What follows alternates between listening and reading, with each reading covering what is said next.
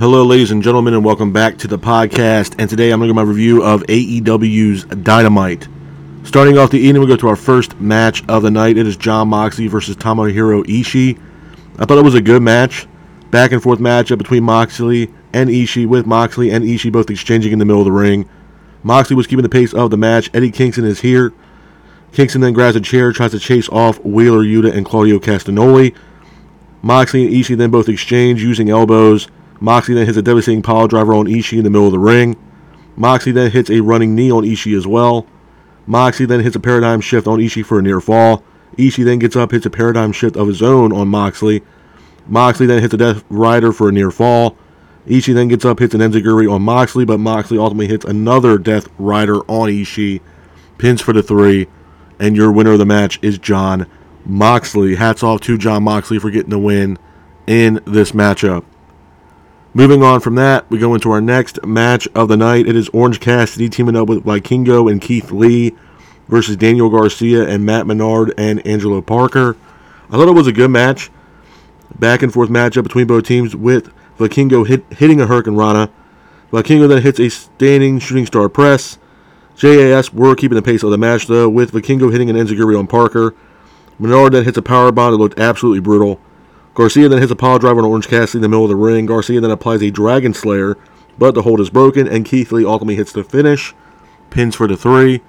And your winners of the match are Orange Cassidy, Vikingo, and Keith Lee. Hats off to Orange Cassidy, Vikingo, and Keith Lee for getting the win in this matchup. Moving on from that, we go into our next match of the night. It is the Elite versus the Dark Order. I thought it was a good match back and forth matchup between the Elite and Dark Order, with the Elite keeping the pace of the match. Adam Page was pretty much refusing to wrestle the Dark Order in the beginning of the match. Uno then hits a pile driver on Nick Jackson. Page and Uno then finally exchange in the middle of the ring, with Page going for a buckshot lariat, but John Silver counters it with a Hurricane Rana. Page then hits a buckshot lariat, pins for the three, and your winners of the match are the Elite. After the match, the Blackpool Combat Club come down to the ring to attack the Elite. Dark Order end up leaving the Elite, you know, high and dry pretty much. Eddie Kingston is here. Blackpool Combat Club then attack Eddie Kingston. And then it was announced from Jon Moxley that on July 19th at the TD Garden in Boston, it will be the Blood and Guts uh, match between the Elite and the Blackpool Combat Club. Moving on from that, we have a Jungle Boy segment. Jungle Boy mocks Hook. Jungle Boy also says that he carried Hook in their tag team. Jungle Boy also mentions Taz uh, Jungle Boy also mentions mentions that he wants an opportunity at the FTW Championship. Hook is here, then Hook finally chases away Jungle Boy through the crowd. Um, again, I think Jungle Boy pretty much shocked the world when he turned uh, heel uh, at AEW's last pay per view at Forbidden Door. But uh, I definitely look forward to a match between Jungle Boy and Hook, especially if it's for the FTW Championship. I think it's going to be a great match for both Jungle Boy and Hook. Definitely looking forward to that possible match. Uh, moving on from that, we have Ruby Soho versus Alexia Nicole. Now, this match was supposed to be scheduled between Ruby Soho and Britt Baker in the Owen Hart uh, qualifying tournament. Unfortunately, Britt Baker got uh, sick, had an illness, uh, and Ruby ended up wrestling that night anyway. The match itself was an okay match, pretty much a glorified squash match. Uh, Ruby was keeping the pace. Ruby then mocks Britt Baker by using the uh, pulling out the doctor's glove Ruby then applies the lockjaw on Alexia Nicole. Nicole taps out, and your winner of the match is Ruby Soho. After the match, Ruby grabs a microphone, cuts a promo on Britt Baker, hyping up their match next week in the Owen Hart Cup uh, quarterfinal matchup. So I'm definitely looking forward to that as well next week. Moving on from that, we go into our next match of the night. It is the main event of AEW's Dynamite. It is a Texas Tornado match. It is Sammy Guevara teaming up with Chris Jericho versus Darby Allin and Sting. Uh, number one, it was great to see Jericho come back as the Painmaker. Uh, he pretty much made that gimmick pretty much famous over in New Japan, especially with matches over in Japan against Naito. Uh, the match itself, I thought, was a really good matchup. Back and forth matchup between both teams with Sting hitting a stinger splash on Jericho in the corner. Jericho then gets up, hits a hits Darby with a chair shot. Jericho and Guevara then was keeping the pace of the match with Darby hitting a devastating coffin drop to the outside. Sting that hits a splash off the ladder onto tables um, on the outside. It looked absolutely brutal. Jericho then hits a Judas effect on Darby. Jericho then applies a walls to Jericho, but Sting then hits Jericho with a bat. Sting then hits another sping, uh, Stinger splash. Jericho then hits a code uh, breaker for a near fall. Sting then hits a Scorpion Death Drop for a near fall as well, but Sting then applies another Scorpion Death Lock. And your winners of the match due to submission are Darby Allin and Sting. Couple things I want to say about AEW Dynamite Man before I get out of here. Number one, was it a great night for Dynamite? No, it wasn't the best show, man. I mean, honestly, a lot of things have been going on with AEW. They've been really busy as of late. They got a lot of stuff coming down the pike, which you know, again, I reiterated a couple times. I mean, they got All In coming out in August at Wembley, and then they obviously have a week later they got All Out. Uh, I believe in the United Center in Chicago. Uh, now they have Blood and Guts that's announced for July 19th at the TD Garden. So their schedule is pretty much, you know, it's stacking up, man. And honestly, with that being said, you know, I feel like, and maybe I'm not the only one here, but I feel like even watching Dynamite last night, you can kind of tell, man, that, you know, obviously it was a lackluster Dynamite, to put it best, um, especially what we got in the past few months with AEW and what Dynamite's been putting on the table as of late. Um, it just seemed like a really lackluster Dynamite.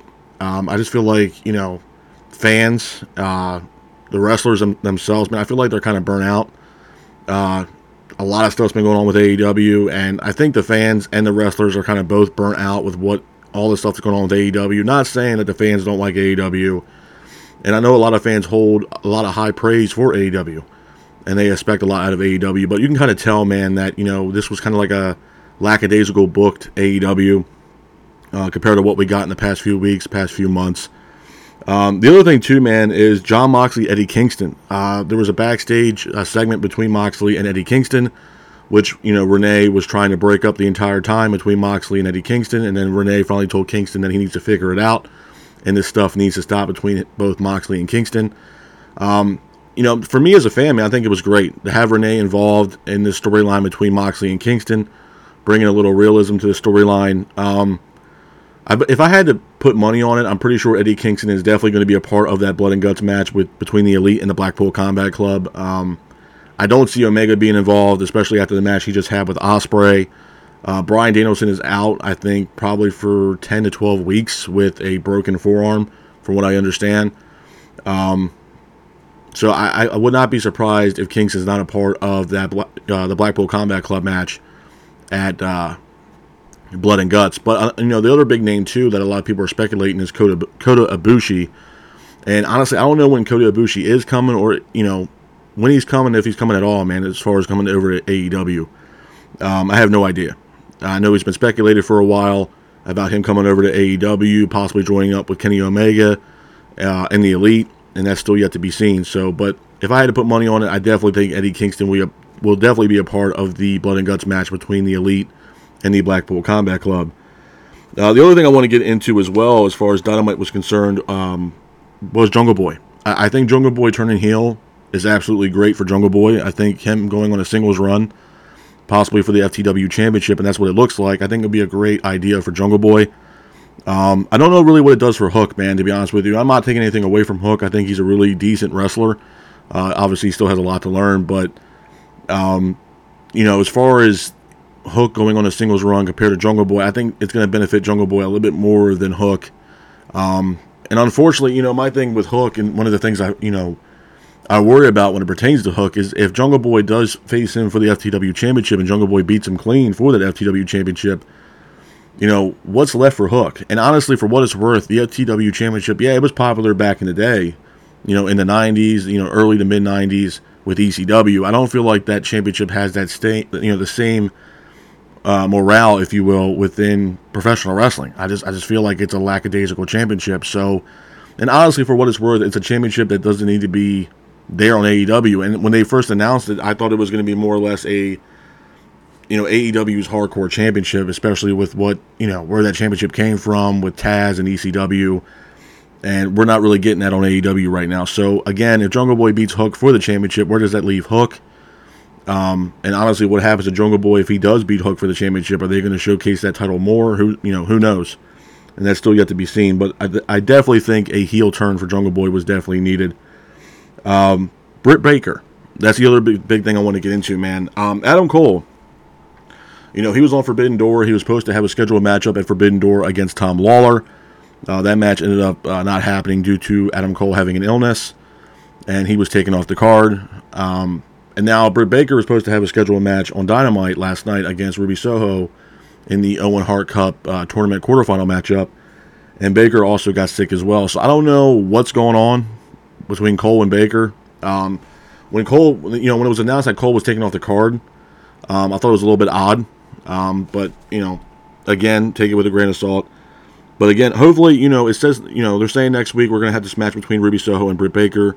So I'm definitely looking forward to that, especially the promo that uh, Ruby Soho cut after the match she had uh, against Alexia Nicole, uh, pretty much calling out Baker, hyping up the match that they're going to have next week. So I'm definitely looking forward to that match. And uh, the main event uh, Jericho and Guevara versus Darby Allin and Sting. Jericho coming out to the ring as the Painmaker, like I said, that he made famous over in New Japan with matches against Naito when uh, Jericho was going up against Naito for the IWGP Intercontinental Championship um, that's no longer there. Um, it was a great match, man. It really was a solid match. I think it was a, a, definitely better showcase from both teams in that matchup than what they got in Forbidden Door. I think Forbidden Door, uh, that match was rushed.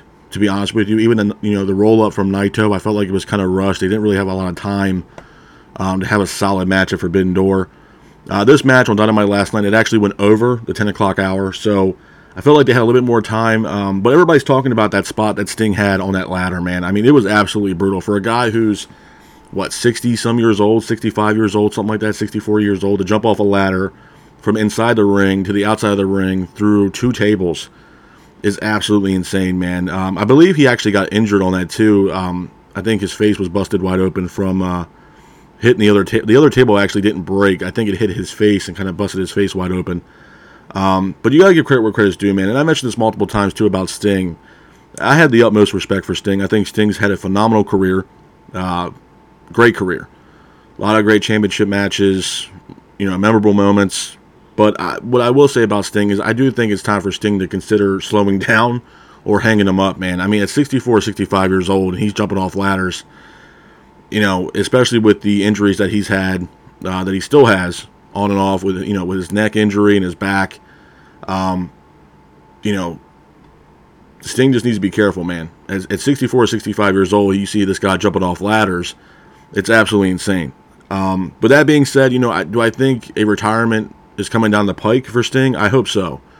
Um, and I mentioned this the other day about Sting as far as retirement tour. You know, if I was Sting and you know him and Tony Connor back and forth talking about you know his retirement, I would do it at All In. I mean, it's in front of 70, 75,000 people at Wembley Stadium and have Sting just go out, you know, in a bang, a, a, crazy match, a banger of a match, and then just hang up, you know, hang up the boots, man, and call it a day. Now, I don't know if he'll, st- obviously, I still feel like he'll be a part of AEW in some, you know, some way or, you know, in some way. But at the same time, too, as far as what he's been doing in the ring, man, he needs to slow down, man. It's, you know, that table spot was pretty bad. And I think he busted his face wide open. He had stitches and stuff like that. It's just one of those things where it's like, yeah, it's great to see Sting, and it's hard to tell a guy like that, you know, hey, man, you need to slow down. But at 64, 65 years old, man, I mean, it's, you know, wow. So um, basically, what I'm saying, some of those spots that he does in these matches are just not needed. It's just not. Um, but all in all, I mean, was it entertaining? Yeah, it was entertaining as hell. But you know, just that ladder spot in that match and him jumping off that ladder to the tables on the outside, man, was just absolutely brutal. And again, it just goes to show you too, man, that you know Sting still has it.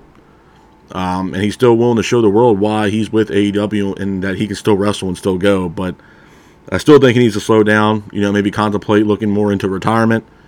Um, you know, before he hurts somebody or hurts himself, man, it's just absolutely insane. But uh, with that being said, this is my review of AEW's Dynamite. I hope you guys are out there staying safe. Be careful and remember, stay classic. Peace.